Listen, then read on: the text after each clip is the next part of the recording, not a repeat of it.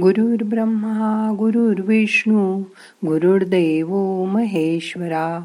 गुरु साक्षात परब्रह्मा तस्मै श्री गुरवे नमहा आम्ही मागे दर रविवारी पहाटे फिरायला जायचो. तिथे बरीच फुलांची झाडं होती. बेलाचं झाड होतं तुळस होती. खाली हिरव्यागार दुर्वा होत्या. मी सगळं सकाळी गोळा करत बसले. बरोबर काहीच नेलं नव्हतं. त्यामुळे साडीच्या पदरात सगळी फुलं बेल तुळस ठेवला आणि खाली चालत चालत यायला लागलो. येता येता एका दगडाला अडखळून मी पडले. लगेच उठले तशी मी. फार काही लागलं नाही. पण पडता पडता माझी फुलं माझी फुलं माझं बेल तुळस असं म्हणाले. मागून हे आले. ते म्हणाले आधी स्वतःला काय लागले ते बघ. माझी फुलं माझी फुलं काय करतेस? तेव्हा मी एकदम भानावर आले. शांत झाले. तिथेच थोड्या वेळ आम्ही बसलो. मग आम्ही बरं वाटल्यावर देवाच्या दारात बसल्याने जीवाची दगमग पण थांबली. धडधड थोडी कमी झाली. नकळत मन शांत झालं. आज चला आपणही आपलं मन शांत करूया. मग करूया ध्यान. आज आडवं होऊन ध्यान करा. तुम्हाला शक्य असेल तिथे तुम्ही आडवे झोपा. अगदीच शक्य नसेल तर मग खुर्चीवर बसून करा. आपलं शरीर शिथिल करा. डोळे अलगद मिटा. पायामध्ये थोडं अंतर घ्या. मोठा श्वास घ्या. हाताची ध्यानमुद्रा करून हात बाजूला सैल सोडून द्या. आता मन शांत होण्यासाठी तीन वेळा ओंकाराचा उच्चार करूया. श्वास घ्या. ओ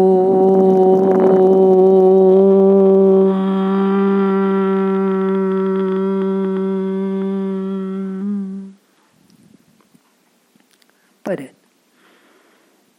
ओ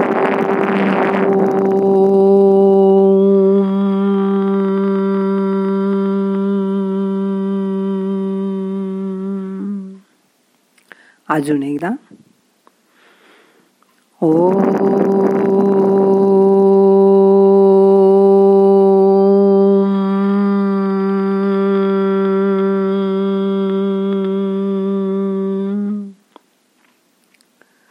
मन शांत करा. रिलॅक्स व्हा.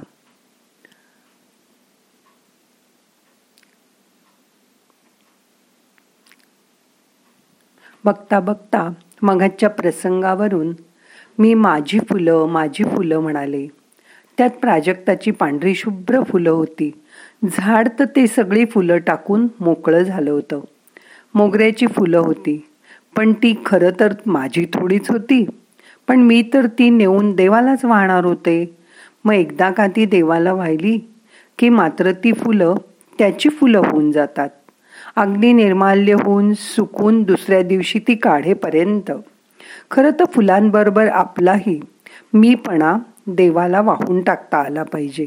म्हणजे मग हे मी पणाचं क्षणिक सुख उपभोगता येईल. अलिप्तपणे. देव कधी म्हणतो का वा वा आज मला गुलाबाचं फूल मिळालं. आज मोगऱ्याची फुलं मिळाली. नाही ना. तो या सर्वात अलिप्तच राहतो. तुम्ही द्याल त्यातही तो खुश असतो. पण आपण मात्र माझं घर माझे कपडे माझे दागिने हेच मिरवत बसतो. एवढं कशाला? एखाद दिवशी आपली उशी पांघरून नसलं काही कारणानी तर आपल्याला शांत झोप सुद्धा लागत नाही. हा देह सुद्धा शेवटी नश्वर आहे. तो अनंतातच विलीन होणार आहे. मग त्याचाही आपण किती मोह करायचा? हे सगळं कळतं पण वळत नाही. आयुष्यात सोडणं जमलं पाहिजे. मोठा श्वास घ्या. सावकाश सोडा. परत श्वास घ्या. सावकाश सोडा.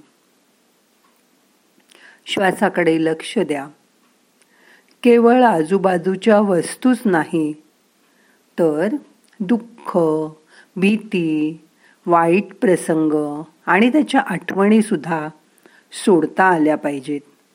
जसं मगाशी म्हटलं की फुलं वाहून झाली की ती त्याची फुलं होतात. तसंच आपलं दुःखसुद्धा परमेश्वराच्या चरणी अर्पण करून टाका. आपण त्यातून रीते व्हा. लोभ मोह टाळायला शिका. कोणाकडून अपेक्षाच ठेवू नका. म्हणजे निराशा पदरी पडणारच नाही. असं करता आलं की मनावर सर्व मळब मनावरचं निघून जाईल. कोणत्याही व्यक्तीला भावनेला प्रसंगाला चूक की बरोबर ठरवतच पडू नका. चांगलं वाईट या साच्यात घालायच्या मागे लागू नका. ते जसं आहे तसंच त्याला स्वीकारा. गोष्टींना चांगलं वाईट म्हणण्यात लेबल लावण्यात अडचण अशी असते की चांगल्या गोष्टींचा आपण अतिरेक करतो आणि वाईट गोष्टींपासून आपण लांब पळायला बघतो.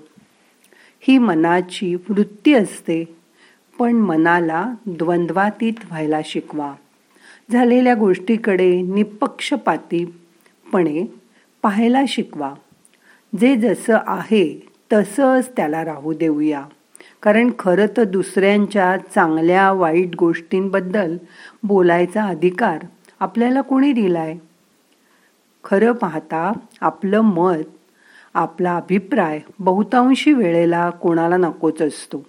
मग का आपण इतरांच्या गोष्टीत लुडबुड करतो? का त्याकडे अलिप्तपणे पाहत नाही? कधी शिकणार आपण हे? त्यासाठी मनाला ट्रेनिंग द्या. मग बघा तुमचं मनच म्हणेल मला काय करायचं आहे त्याच्या भानगडीत पडून? मी बरा की माझं काम बरं? हीच अलिप्तता लवकरात लवकर अंगी बांधवून घ्या.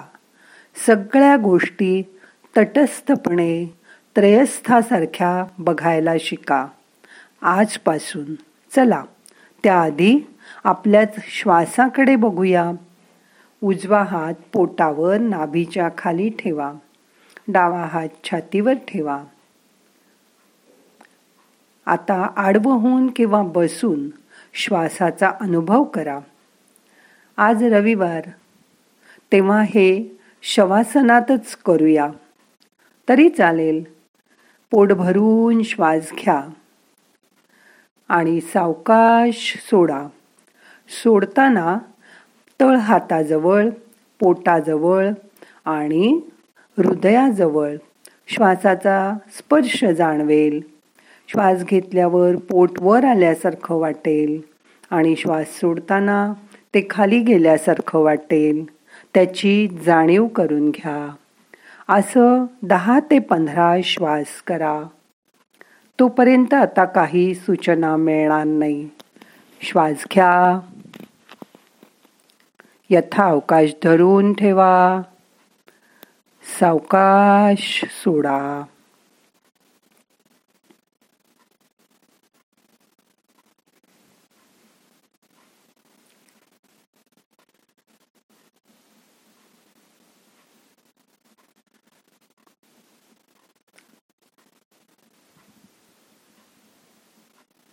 श्वासावरचं लक्ष इकडे तिकडे जाऊ देऊ नका.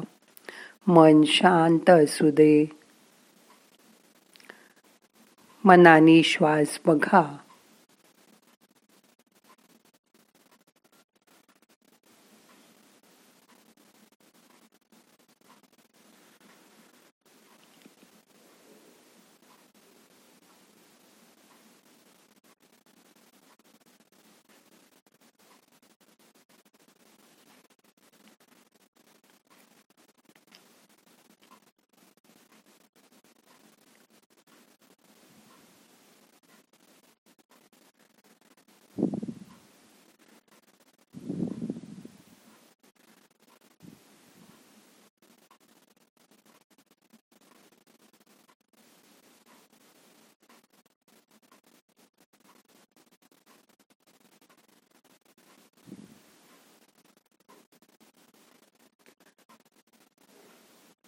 शांतपणे श्वास घ्या सोडा. असं शांतपणे दीर्घ श्वसन केलं तर मिनिटाला सात आठ श्वासच होतात. आता हात सैल सोडून द्या. ईश्वरावर तुमचा भरोसा आहे ना?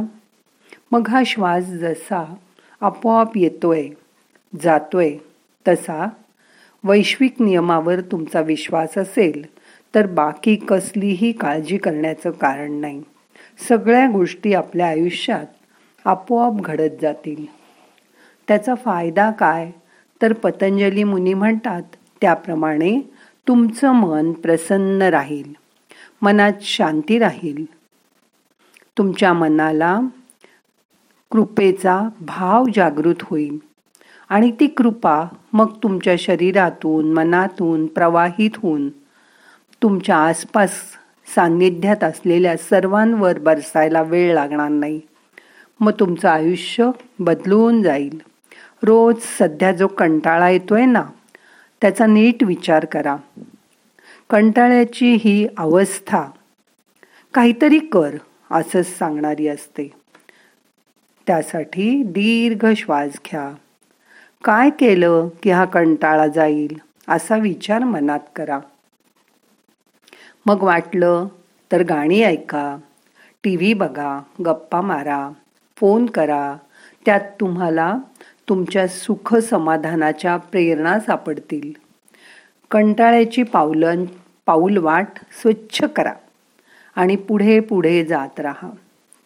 जीवन गाणे गातच राहावे सदा पुढे पुढे चालावे.